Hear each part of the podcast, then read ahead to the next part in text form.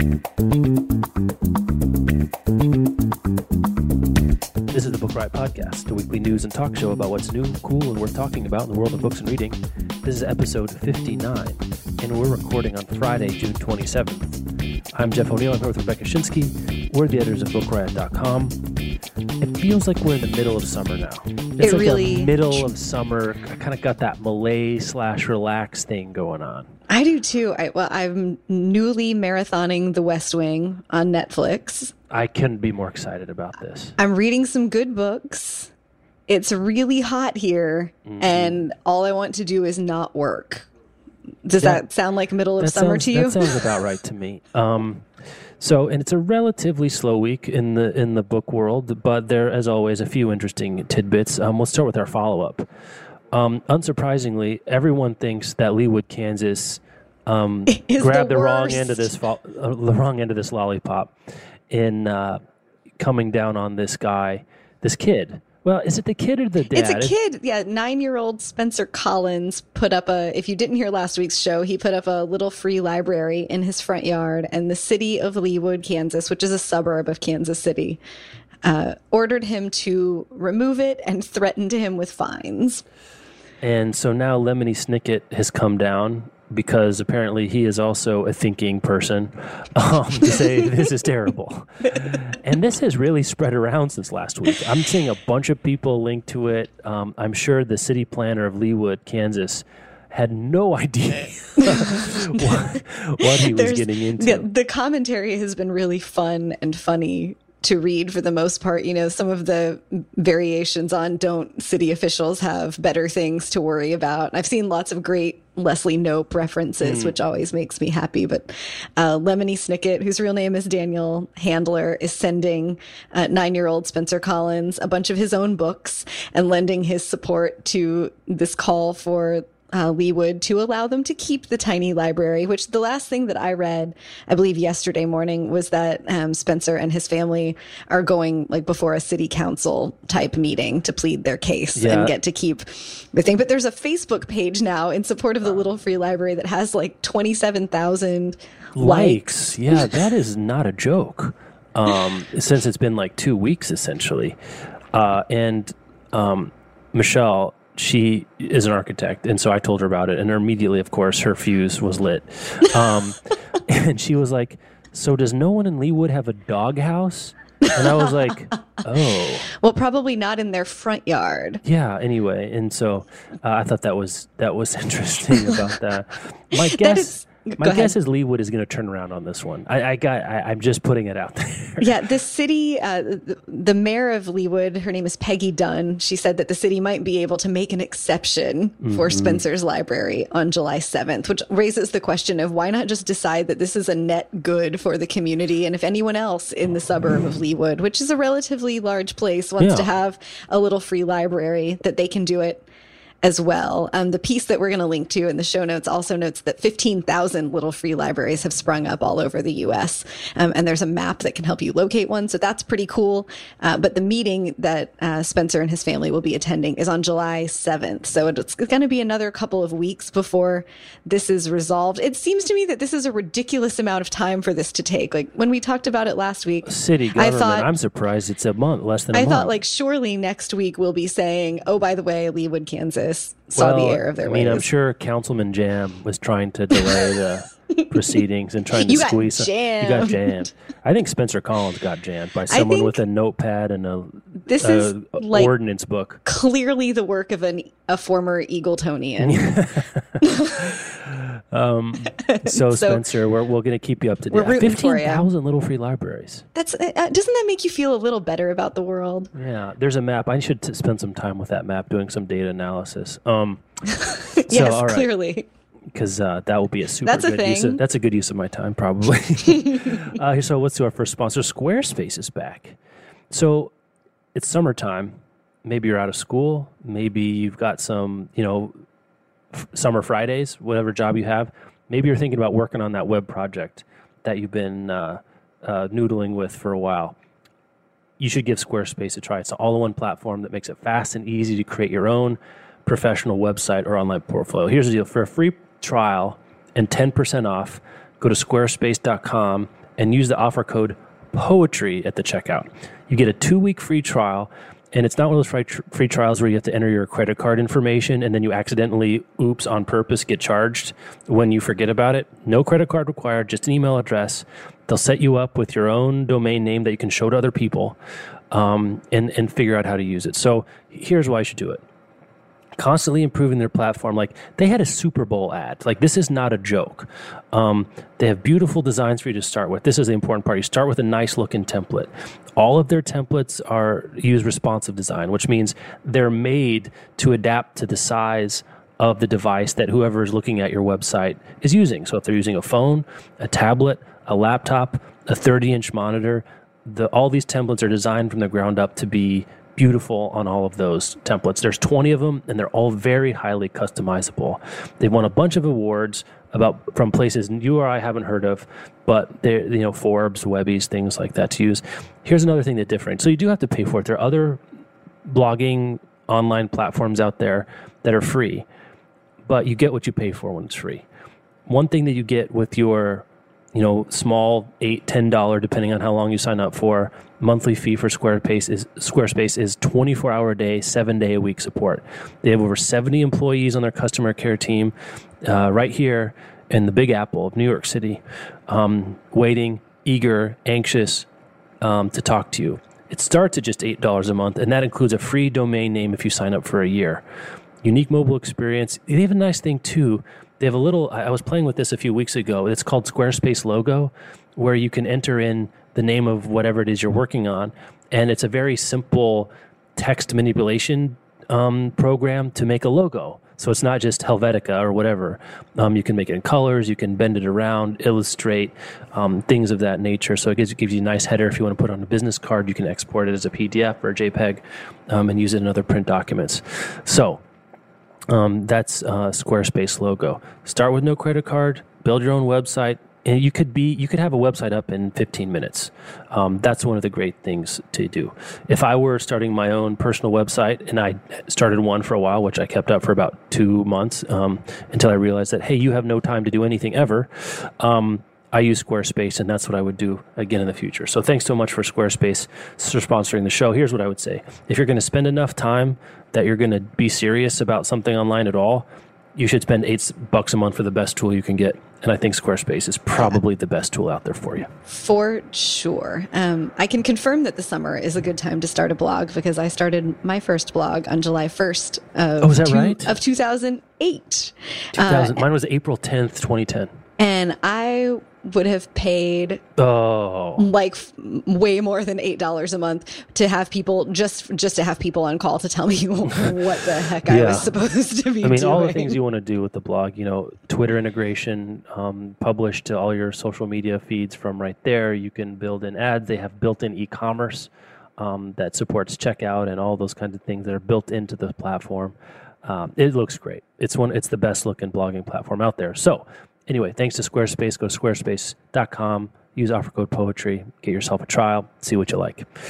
Okay, so uh, we have kind of like a lot of follow up of ongoing, like we yeah, just have some meta stories, right? Kind of a follow miscellaneous you know show this week. Uh, Simon and Schuster, we t- I think we talked about it when they launched this ebook pilot program uh, last year. They signed up 20 different library systems across the United States um, to test out lending ebooks, uh, and the pilot program went successfully, uh, which is a great thing to hear. Uh, for a while there, there was some tension between various publishers and libraries about how they were going to manage um, ebook lending with their patrons. And so now um, any library across the United States can access Simon and Schuster's whole catalog of ebooks, everything that they've published. Um, they buy a copy of the ebook that's good for a, a, one, like the terms state that it's good for one year. Um, it can only be lent to one patron at a time, just like a physical book. Uh, but here is the really great thing, and the thing that makes this different from other publisher library agreements is that they can lend the ebook an unlimited number of times mm. within that one year period. Um, it seems that publishers are starting to figure out uh, that just like lending print books through libraries. Lending ebooks is a thing that is ultimately good for them and their bottom line. Um, and so there's no, you can have this ebook and only lend it 16 times, which I think was a Harper Collins. They were um, also different. Rule. It's impossible to remember uh, the, the various minutia of each each publisher's deal.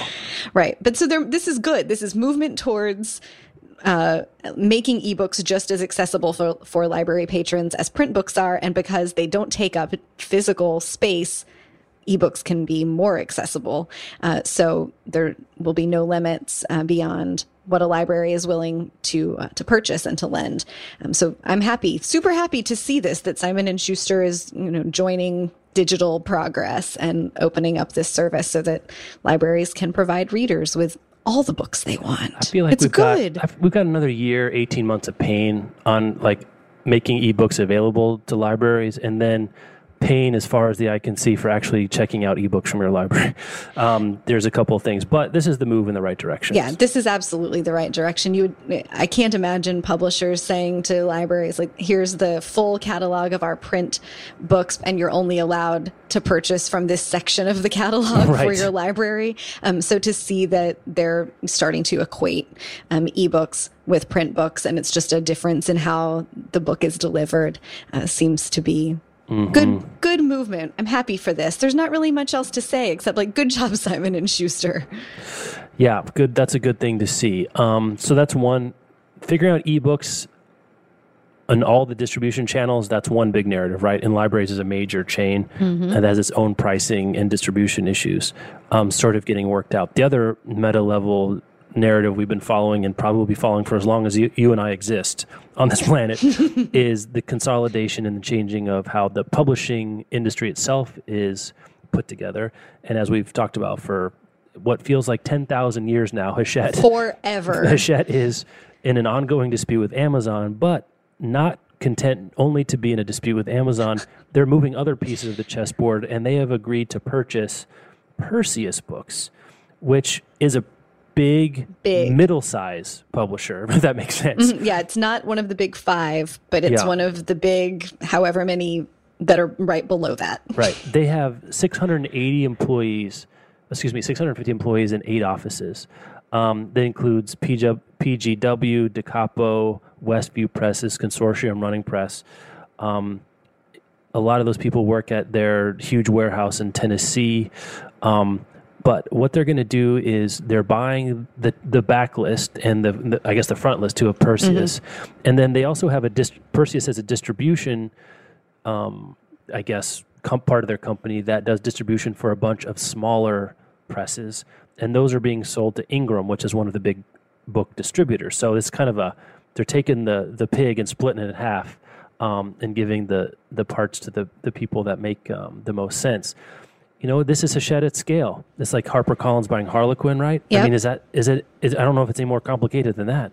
No, I think it you know it comes at an interesting time because this week there was no real news in the development of this Amazon Hachette dispute. There were no more rockets fired from either side of that. Um, but to be reminded of how huge Hachette mm-hmm. is, uh, the piece that we're reading from was in uh, Publishers Marketplace this week, and they note that they were told definitively that Perseus's publishing revenues are between ninety and one hundred million dollars annually, um, following a series of record years that they've had. So um, there's not been a public announcement of how much Hachette paid to acquire Perseus, but it's not a small amount of money if you're talking about yeah.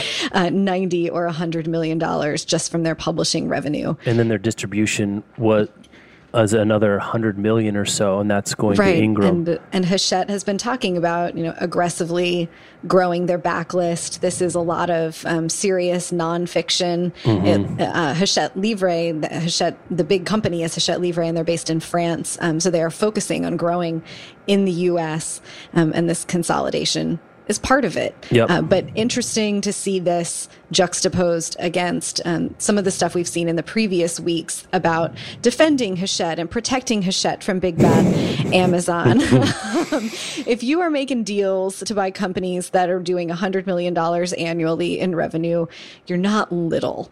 Um, yeah, Hachette does $740 million in revenue off their own publishing. Right. So it adds about 15%. And to that their puts bo- them- bottom line revenue. That puts you pretty close to a billion dollars. Pretty close. in Pretty annual close. Revenue. It's it's going to be interesting and it might be frustrating to watch what happens between Hachette and Amazon and then to think about potential fallout from that that will affect other parties in publishing authors and booksellers and libraries. Um, but Hachette itself does not seem to be in a position where it, it needs protection or quote unquote support from readers uh, to stay alive. They they seem to be doing just fine. Perseus was privately held, so someone did okay with this. Um, uh, yeah, it's they add si- about six thousand titles into some areas they haven't been before. You know, if I'm and if I'm Hachette and I can do this, I do this, right? I make it more painful for Amazon not to carry me, uh, in a sense. Um, it also means their their gross revenues will now exceed Simon and Schuster's.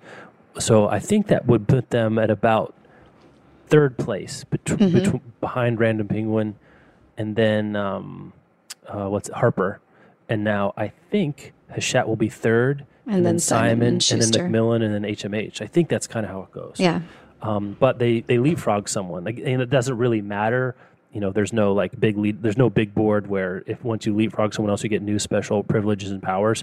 But it does sort of make you have a little bit more scale, a little bit more efficiency, um, a little bit more um, ammo to fire at Amazon or anyone else for that matter. Honestly, um, that might uh, get in you uh, get in your way. the leapfrogging imagery. I'm just sitting here picturing like a video game based on publishers, and they jump into the Mario frog suit and get to like bloop bloop bloop. Yeah, I don't know. It's. Friday afternoon, but could we make this more fun? I, I think so. I mean, you, you don't think that talking about insider business deals on ebooks and li- libraries is fun? With you, it is Jeff. Ah, there you go. With the internet in general, it could use some Mario. We- uh, We've got another industry story. This this was really the big story of the week. That um, Barnes and Noble, in its fiscal year end um, annual report, if any of you are still awake, I salute you. um, uh, you know, a couple interesting things, but the big news is that they're going to separate the Barnes and Noble retail com- part of the company from the Nook part of the company, which has been long rumored. yeah. Nook has been a millstone around the financial um, reporting weight of Barnes and Noble for some time, um, and they're going to separate them off, and I guess let Nook sink or swim on its own, but try to unlock some of the the good things that are really happening at Barnes and Noble. Um, this piece in Market Watch is what I'm reading.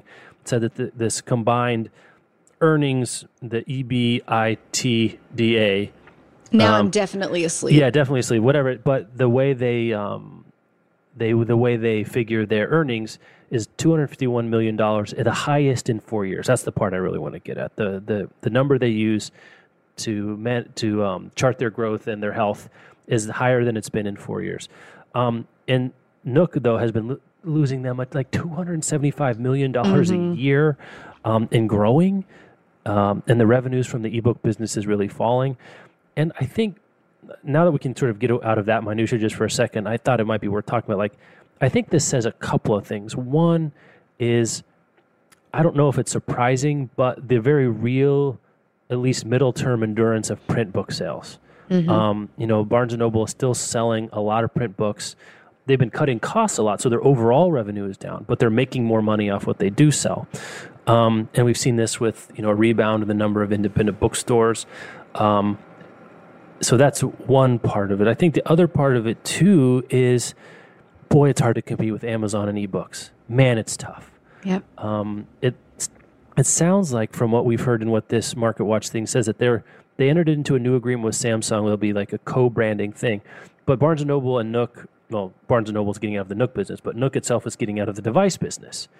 So they're going to focus on apps that you read on your iPad, use on your iPad or mm-hmm. your Google tablet or anything else like that.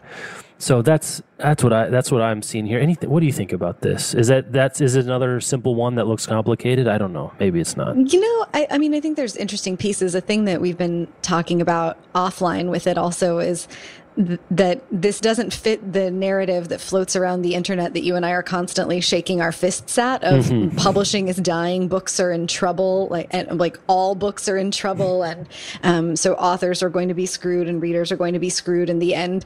is, is near. Yeah. the end is not nigh. Like you put your sandwich board back in the closet um, for a while because highest revenue in four years, doing better than you've been doing in four years, starting to solve some problems, figuring out what to do to make Nook uh, cost them less. Mm-hmm. Uh, and maybe this sets up Nook to be acquired by Samsung.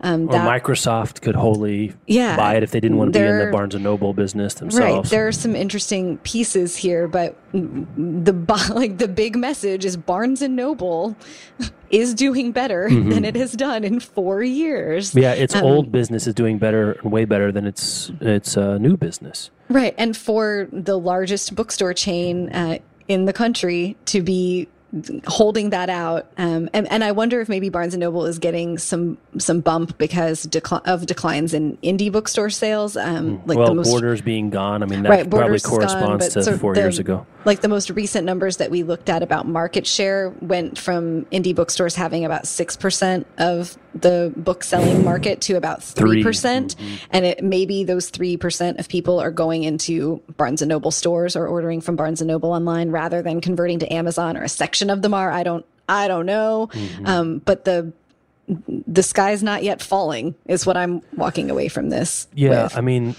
I, I tweeted about this when this came out. I mean, we talked about last week on the show the um, the health of the profit margin, well, not the profit margins too, but the overall revenues of the big five publishers uh, over the last four years is up thirty seven percent, um, and Barnes and Noble is having um, four year highs in earnings, and there are more bookstores opening over the last couple of years than are closing, so it's not shrinking anymore. Right. It's not growing huge, but we're hearing more stories about people open, trying to open up stores, and less and less about how everything's dying.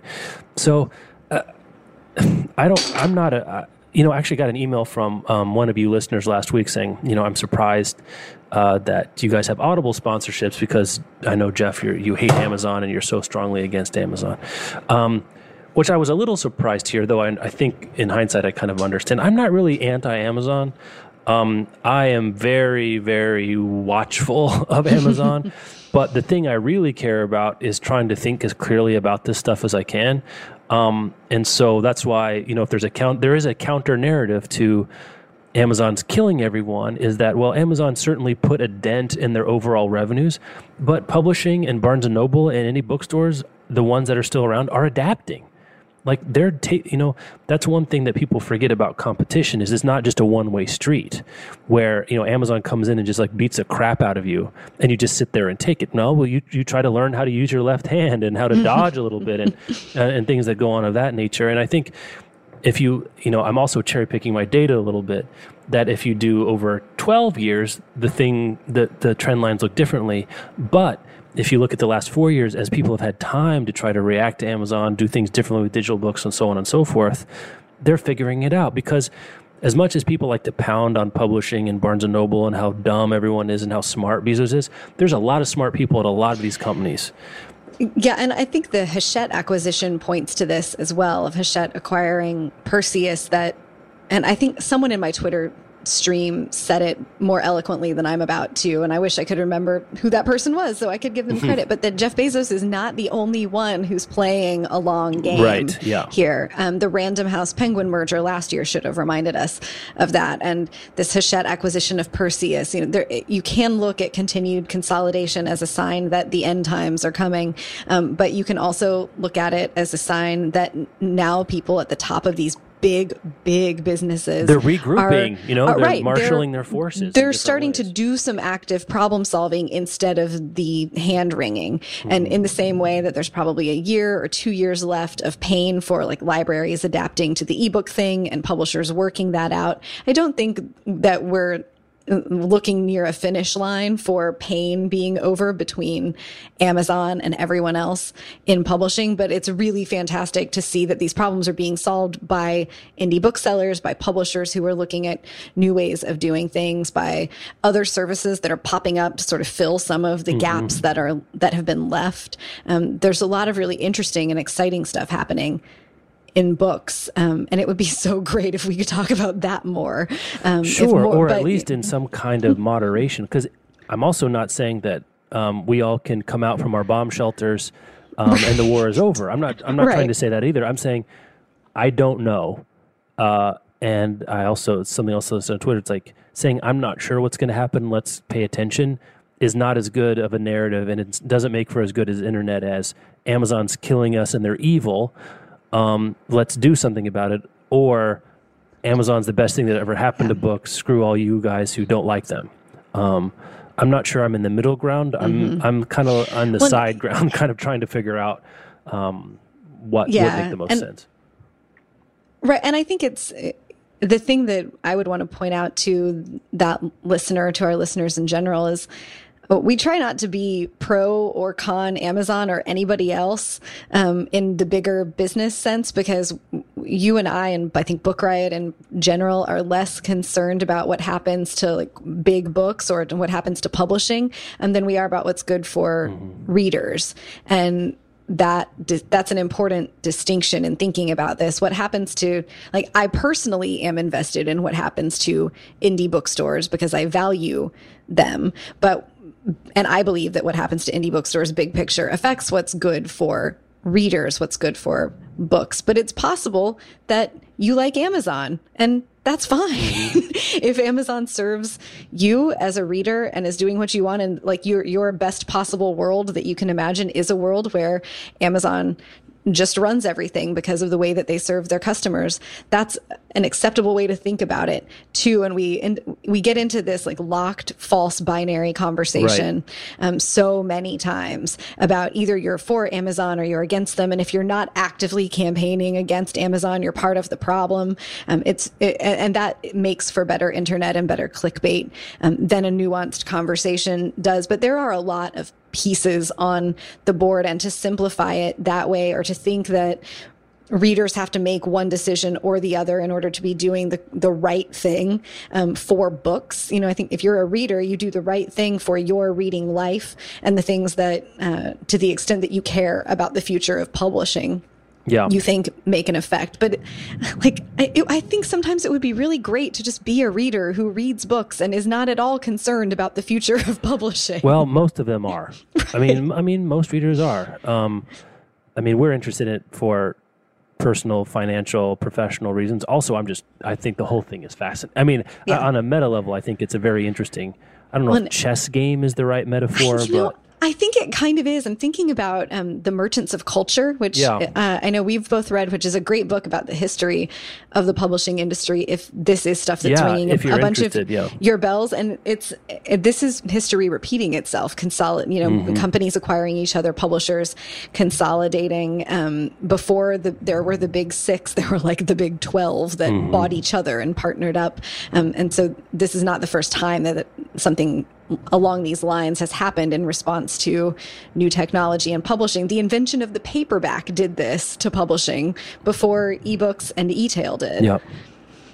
Well, you can look at other industries like it would be hard to imagine in um, you know 1919 that some American car company was going to beat Ford. Right. Or, or that Ford wouldn't be the leader of the automobile industry for the foreseeable future. It's still around, but it's just one of many interesting players.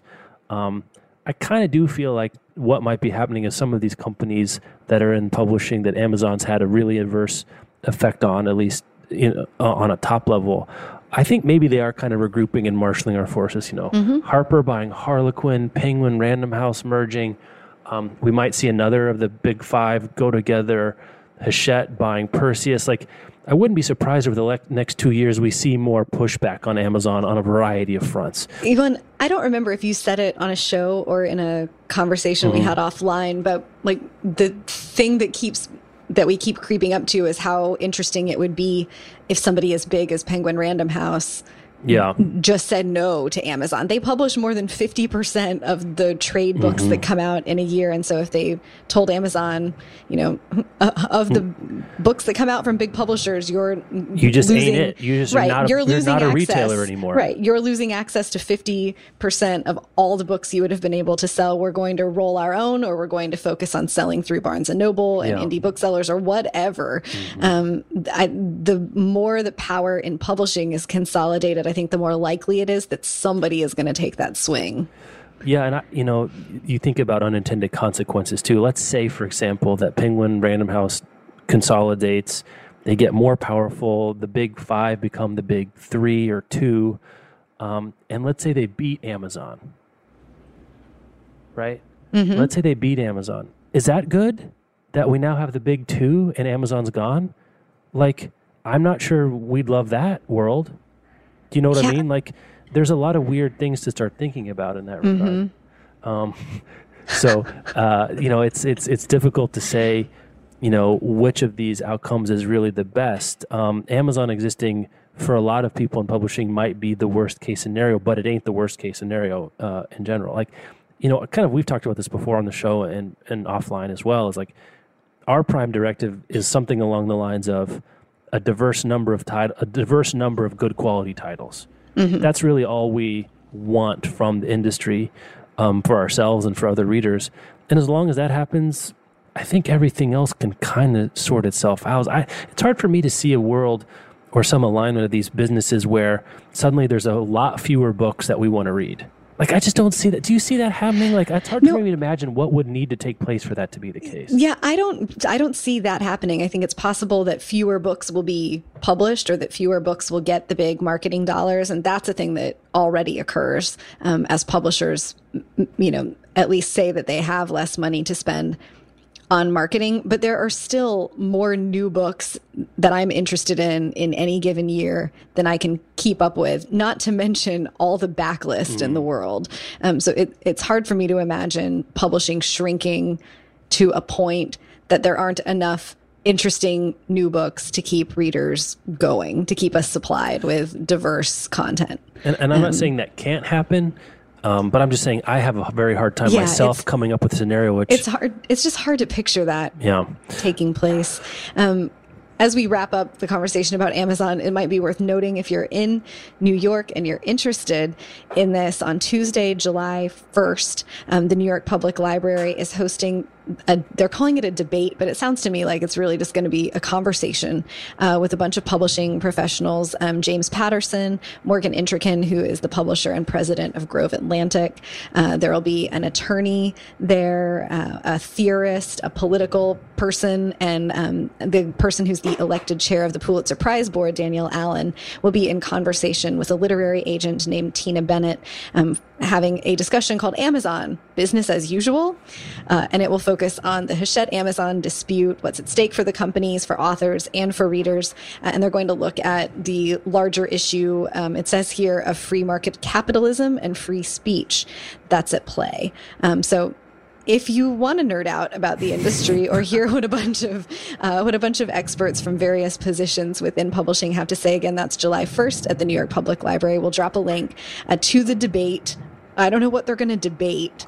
Uh, this sounds makes... to me like let's get together and be afraid of Amazon, just from like the people on the uh, panel. Like, you know, I guess the conversation element of this is interesting. Um, these are pretty reputable folks in publishing, and I'm curious about what they have to say. But also, I guess my inner skeptic that lives yeah. not too far below the surface is a little like, well, what is this actually going to accomplish? Are they going to like send Jeff Bezos the bullet points from the conversation? They're like, well, we have determined that you are not good for free market capitalism. And so, so, well, uh, it's, the, the conse- like the consequences of this are unclear to me. You know, I hadn't really thought about this before, just this moment, even though it's something I felt for a while. And tell me if, if your sense of it is the same as mine. But it feels to me like the the the sort of intellectual class, the leftist intellectual class online, if there is such a thing, is kind of there's kind of a homogeny of opinion, right? That mm-hmm. Amazon is bad.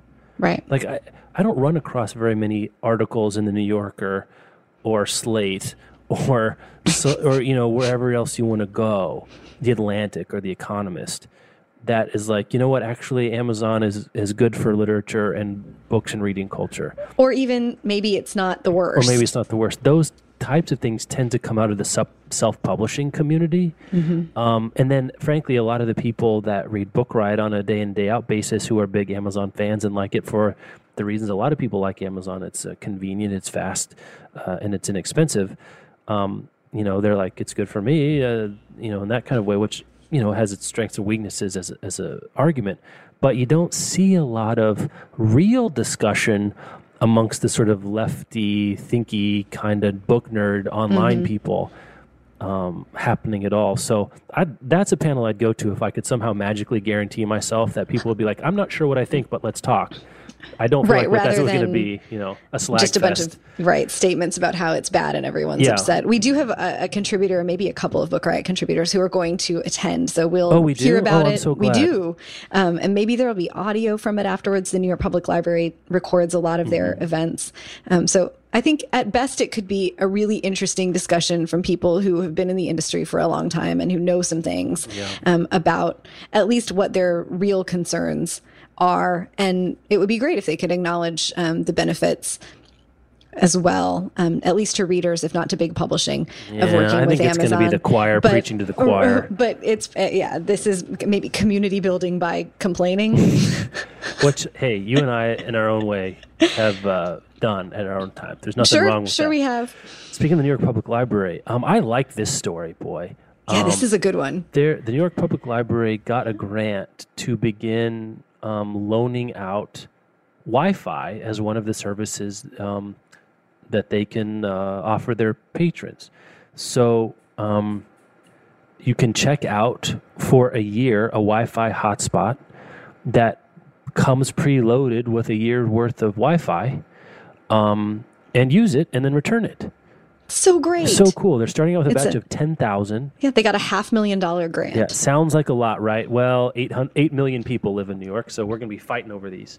Um, But it's going to be targeted at low income New Yorkers who don't usually have access to broadband. So if you can make a case, I guess, um, you might start. I don't know how the application process is going to happen. Um, I'll put the link to the show notes if this is something you yourself um, could make use of or someone you know.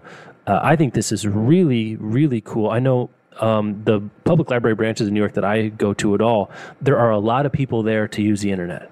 Um, and it's one of the things that I think is important for a library to do today, just personally. But I also like this idea of reimagining the library as a place where you loan out resources for information gathering and consumption, and not just, you know, recognizing that books are not the end all be all of information, but an important part, but a, you know, there's a complicated array. They're reimagining what they can do with the resources they get from individual grants and the in the state Oh. um, and donations Jeff. and what they what they can do with that. It reminds me, I saw a story this week too. I'll try to find a link for the show notes about a college. I think it's the University of South Florida that's going to let some of their students um, check out drones from the library to use for whatever you know if they're doing a photography project or some sort of um, landscape design or any number of projects you can imagine all sorts of ways that you could use aerial photography of different angles um, that previously you know you need a helicopter or plane for but for a $500 drone you know you could spend an afternoon shooting the tops of whatever you wanted to see or go to places you couldn't get a camera. Um, so those are two really cool ideas of reimagining what a library can That's so it's so great. We've talked several times about programs that libraries have taken on to teach their pa- their patrons more about how the internet works or how you can y- use online resources. And I I love this step of not just you have to come into the library and use the library's internet on a limited number of computers, which I, I believe some libraries even have to limit the amount of time that a patron can spend on the they do, computer because yeah. there's so much demand for it. Um, but that there's real value in in having internet at home. And if you're listening to this show, you are likely a person who already gets to benefit from having the internet at home Yeah. uh, and and not being limited in the amount of time or the way that you can access information online. Being able to google anything you want anytime you want to uh, is amazing and uh, applying for jobs and all sorts of things. This is really cool. Uh, it's awesome to see the new york public library leading the way here. I wonder if anybody else is doing this. Yeah, so a fifty a five hundred thousand dollar grant for ten thousand dollar hotspot. So it's fifty bucks per hotspot Mm-hmm. for the year. So they must be getting a deal from service providers too of some kind. Yeah. They're being subsidized in that way as well. Which is so good job service providers. We like to hear that. All right. Should Very we do our next sponsor? Yeah, our next sponsor, we have Random House Audiobooks, uh, is back, and we're happy to have them. Uh, we're both big audiobook fans. And so we know that if you need motivation for your workout, if you're working on a craft project that's like taking forever, uh, and you're sitting there thinking, why am I knitting when I could be holding a book uh, in my hands? Or just if you have a family road trip coming up this summer, you want to spice up your daily commute or your dog walk. Um, I listen to audiobooks on the way to the gym and while walking my dog. I know you listen to them uh, while you're running around New York City and while you're taking your kids back and mm-hmm. forth uh, to daycare and running errands. You can basically anytime that you're not sitting reading a book you could probably incorporate an audiobook. You know what? When um, in our old apartment that we lived in for 12 years, um, we didn't have a dishwasher. Oh. And actually, audiobooks made me sort of look forward to doing the dishes.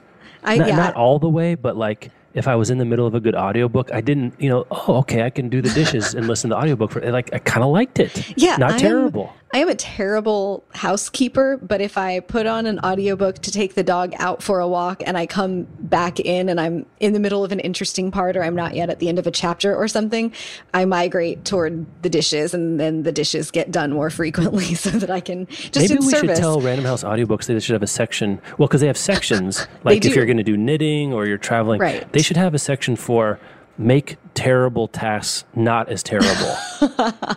that you can so like what books you, is good for that? Right if you uh, are new to audiobooks but you're thinking this sounds like something that you want to do while you're traveling or working out or crafting or whatever uh, you go to tryaudiobooks.com you can plug in uh, what you're looking for the length of time that you're looking for and it will pop out some suggestions for you. You can also look at um, popular e- popular uh, audiobooks. I don't know why I keep wanting to talk about ebooks um, for fitness or for crafting or for travel or about tech and science fiction or for gardening. There's all sorts um, of great recommendations. And Random House, being as big as Random House is, you are bound to find something. Uh, so you can use their tools and the recommendation engines at tryaudiobooks.com, and then you can purchase the audiobook from uh, the retailer of your choice, either a digital edition or the CDs to listen to, um, whatever your preference is. But they have they have great stuff. One of my recent favorite audiobooks is from Random House, and it was um, I Don't Know What You Know Me From by Judy Greer, uh, who's a very recognizable uh, character actress. She plays supporting roles in many things, but you, she would be one of those actresses that you probably see her and you're like, oh, I, it's I her. know, I know her. Oh, right. it's her. Right. She's that. You were in that thing. Um, she was Kitty on Arrested Development, which is where I know her from.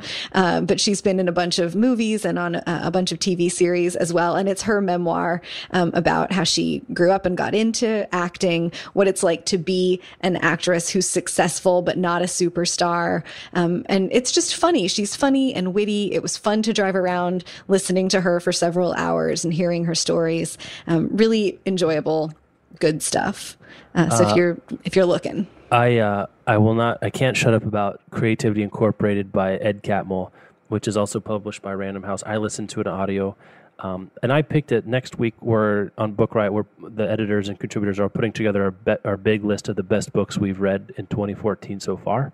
And Creativity Incorporated by Ed Catmull is my pick. He is the chief technical officer um, of Pixar and D- Disney Animation Studios and one of the three basic heads of Pixar with John Lasseter and Steve Jobs um, who made it into the company it was, and were all part of the team when it was sold to Disney for $7.4 billion in 2006.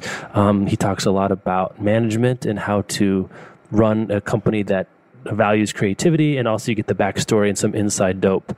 Um, on Pixar and Disney and The Incredibles and Toy Story and how originally Woody and Toy Story was going to be a much, much, much, much, much bigger of a jerk oh. um, than he turned out to be. Hmm. Yeah, they like they showed the reels to to um, the people uh, or Lasseter and they looked at it and they're like. He is a jerk. No one's going to watch this. So they went back and redid the story and um, really oh, um, defanged him to some degree. So um, that's Creativity Incorporated by Ed. I was just thinking as you were, we were talking about, you know, what could what else could you do while listening to audiobooks? I was watching the NBA draft last night, mm-hmm. which was slow, but not as slow as say a baseball game. So if you're someone that likes to watch baseball on television and you don't care too much for the announcers, you could easily listen to an audiobook while watching sports, could- right? Yeah, Bob, uh, my husband, loves the Patrick O'Brian Master and Commander books, and he has this dream that we have not done yet, but of like being at the beach for two weeks and just sitting in a nice room watching the waves crash or like sitting out on a balcony looking at the ocean listening to seafaring stories i think i mean you can do all kinds of things You could. Um, I- oh, I have Oh, play put- video I- games. you play could. video games if you don't care about the sound. You can listen to an audiobook while playing video games. I have games. in like in the occasion that an audiobook is really compelling, I have plugged it into or popped it over onto the um what is the word for I don't know what you're going to say. I'm on the edge of my seat here. It could be anything. this uh, we, we have a speaker that connects to my phone through Wi-Fi. It's blue something. Bluetooth. Bluetooth. Bluetooth. Yes. That's the word you're Friday afternoon loss of vocabulary. I um put my audiobook into the Bluetooth speaker and carried the speaker into the bathroom while I showered and Oh, really? listened. Yeah, I've listened to some nerdy business books that way. In the shower. Audiobooks in the Well, shower. like this That's is pretty good. interesting. It's kind of great. Like you know, you listen to music in the shower sometimes, or I do. Like, why not? Are, are you to- in the shower for hours on end? I mean, is that uh, that seems like a lot of work to go for 15 minutes of audiobook? Well, it was more like I need to take a shower now, And- and, and I I want to keep I listening, listening. to this. So I'm that, No it's going here. with me. I mock, but no judgment. I know, well, Bob did. He the first time that he was home when that happened, he stuck his head in the bathroom and just yelled "nerd." You know, since it is summertime too, mowing the lawn. Oh yeah, you could. Put your headphones on and do some uh, yard work out there. I know lots of people who listen to audiobooks while they cook. Um, Oh, and, if and I you- could, that's something I would consider Yeah, as listening to I- an audiobook while I've cooking. thought about it. I need to because I cook a lot, and I, you know, you can't like easily stand over the stove. A and pork shoulder's not going to braise itself. Right. It takes two hands to flip the pork shoulder once an hour Mm-hmm. inside the Dutch oven.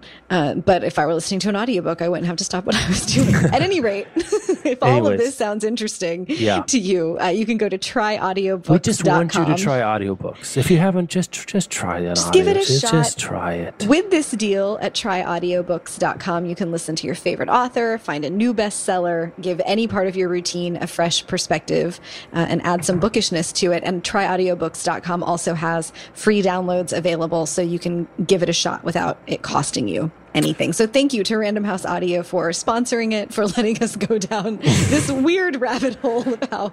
I think that's a How- sign of a good sponsor when you can go down a rabbit hole I related think so to it. Um, let's get to new books, but before we kind of segue, a new book. It's so new that it's not out yet, and so new that it won't be out until next summer. Um, Judy Blume, Big JB herself, it was announced this week is publishing her first new adult novel. Since we, we really need a different term for adult novel because that sounds like something else. Um, her, her novel for adults, I don't know. In 2015, Not, I think, yeah, they're trying to get it. It's not for kids or young not adults. not it's not a YA book. Yeah. it's not an, a middle grade book. Um, The- the- that's all we know about it, yeah, right? there's like no details about this yet. It's coming out from Knopf, which is one of the kind of serious literary arms of Random House. You know, I didn't think about that as a Knopf book. That's right. Yeah. yeah, so it's and it's her first book, not for kids or young adults, in um, 17 years. I am so excited about this. All the Judy Blume fans are super excited. I, I, like Judy Blume, but I wouldn't say I'm a Judy Blume fan, if that makes sense. But Mm. When- everyone who I know is is like, oh, there's a new Judy Blume Yeah, coming. Judy book." Blume's editor, Carole Baron, gave a quote to the New York Times when this was announced, and all she said was, uh, "It's about family and friendships, love and betrayal, and it's quintessential Judy." So, uh, sign me up for this. Like, if Yeah, you, I if I could That's click a button now that would drop ship me every new book that Judy Blume ever writes, I would do it.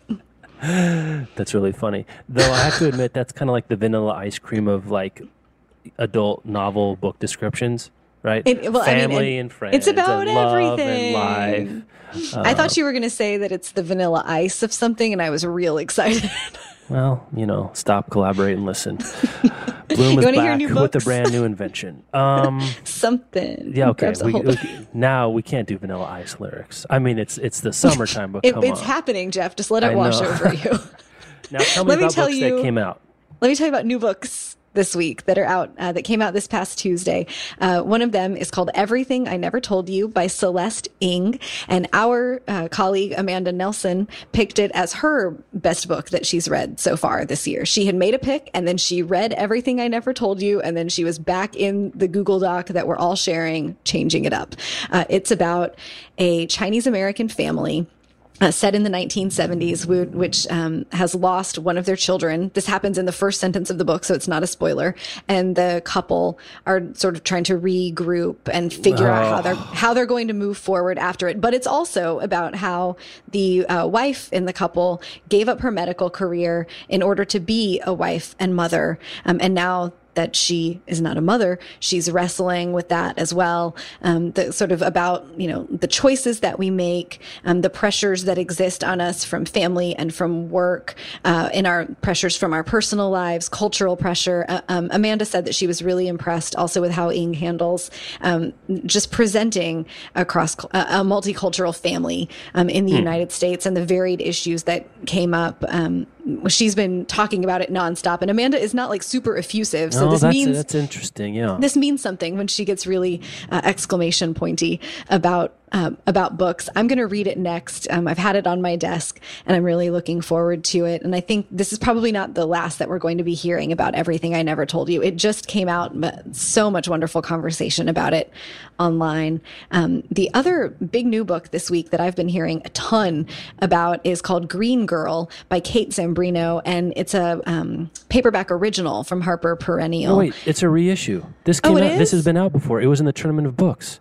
oh. Wait, Go ahead. Oh Do no, the, you're right. You're right. Okay. Sorry. All right. You're right. All right. Whew.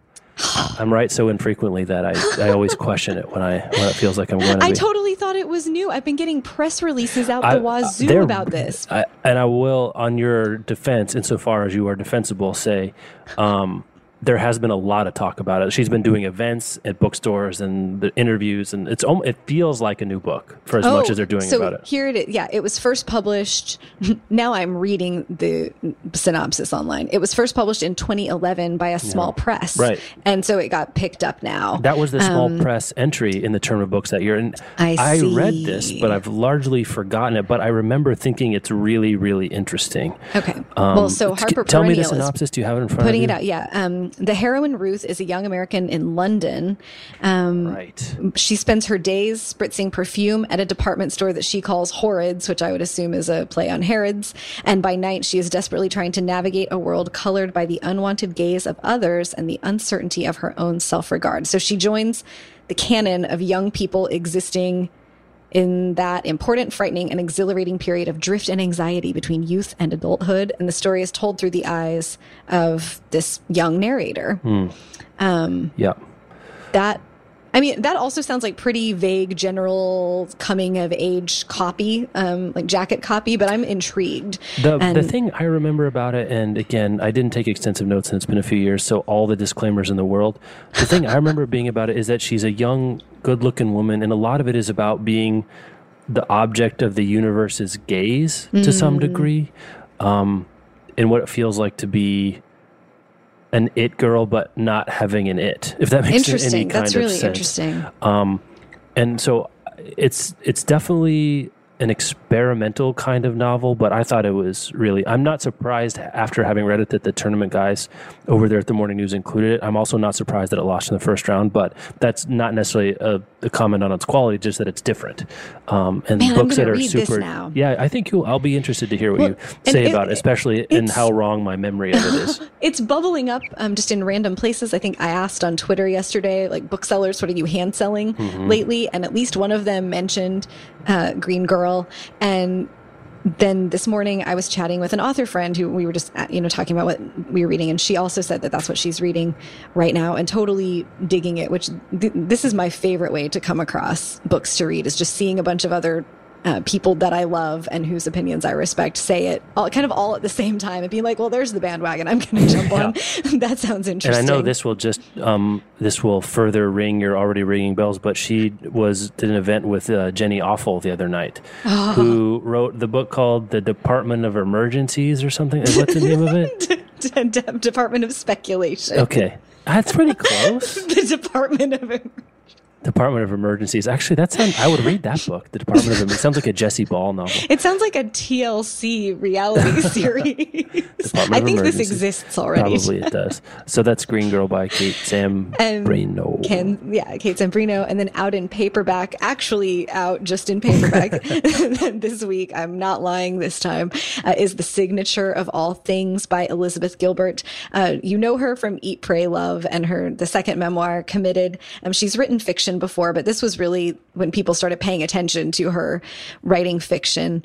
Uh, it's a multi-generational family story that's set in the 18 and uh, 18th and 19th century. Um, which is really all that I mm-hmm. know about it. Uh, Amanda also really loved this and really loved it despite her expectations um, for it. It's funny. She, we're, we're, talking about Amanda, like she doesn't want to like or recommend a book. She wants to like a book, but she like kind of doesn't want to go out on a limb and recommend things for some reason. I don't know what that is. For hi, uh, Amanda. Uh, maybe maybe it's just she doesn't want uh, other people to well, not like it or something. I think, um, given her experience with Eat, Pray, Love, and I'll say for myself, given ah. my experience with Eat, Pray, Love, like I have not read the signature of all things. I was just prepared when it came out to not read it because I didn't care for Eat, Pray, Love, um, and have not been a fan of Elizabeth Gilbert's work. But Amanda at least took the step of like, well, I'm prepared to not like it, but I'm going to read it. anyway. And it turned out, I think that it was one of her picks for. It was. Um, I remember that distinctly. For the best books, the best books of 2013, we give we give each contributor gets two, and this was one of hers. You know uh, what? That's it. I'm only reading books that Amanda can't help but recommend from now on. That's all I'm reading. This would be an interesting, like books you like despite your best intentions not to. Be, That's a good list. I like that. That would be an interesting list. And anyway, those are the new books that are out this week. Uh, thank you again to Squarespace and to Random House Audiobooks for sponsoring. Uh, you can go to squarespace.com and use the code poetry at checkout uh, to get your first month for free. And you can visit tryaudiobooks.com to get a free audiobook from Random House and check out new things. And that's our show. That That is our show. Uh, as always, you can find us on Twitter. I'm at Reading Ape. She is at Rebecca Schinsky, S C H I N S K Y. You can find us writing all the time at bookriot at bookriot.com. Speaking of Amanda, She's going to be back next She's going to be back on the show next week. And I would like to take the moment to say she is taking over the daily editor duties of Book Riot next week. Mm-hmm. So we're super excited about that. So thank you to Amanda and congratulations and good work and all of that stuff that's going on next week. Um, Rebecca and I are still doing stuff, just different kind of stuff. Um, and uh, let's see, if you want to leave us a review on iTunes, if it's summertime, you know what? You could listen to an audiobook while leaving us a review on iTunes. That's something you could do. It'd be a short audiobook um, or a really long review. Either way, your choice. Um, that helps people find the show gets us more listeners more listeners gets us more sponsors more sponsors means we get to keep these diamond encrusted podcast mics that we um, are paying monthly installments on um, you know and that's you know we, we got to live with a little swag what can i say?